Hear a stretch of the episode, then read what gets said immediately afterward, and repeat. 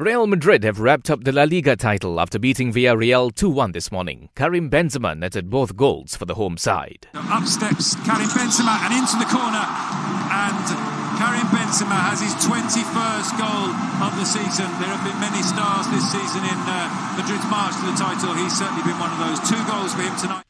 The win gives them an unassailable seven point lead over second placed Barcelona heading into the final day of the season. This is Real's first league title in three years and their 34th victory overall. Meanwhile, Barcelona slumped to a 2 1 defeat to Osasuna at the Nou Camp, Barca's first loss at home in 43 matches.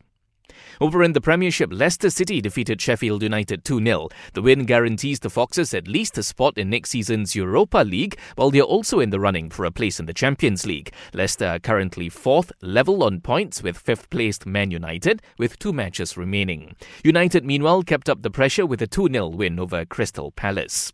In other results, Everton and Aston Villa played out a 1 1 draw, while Southampton and Brighton also drew 1 all.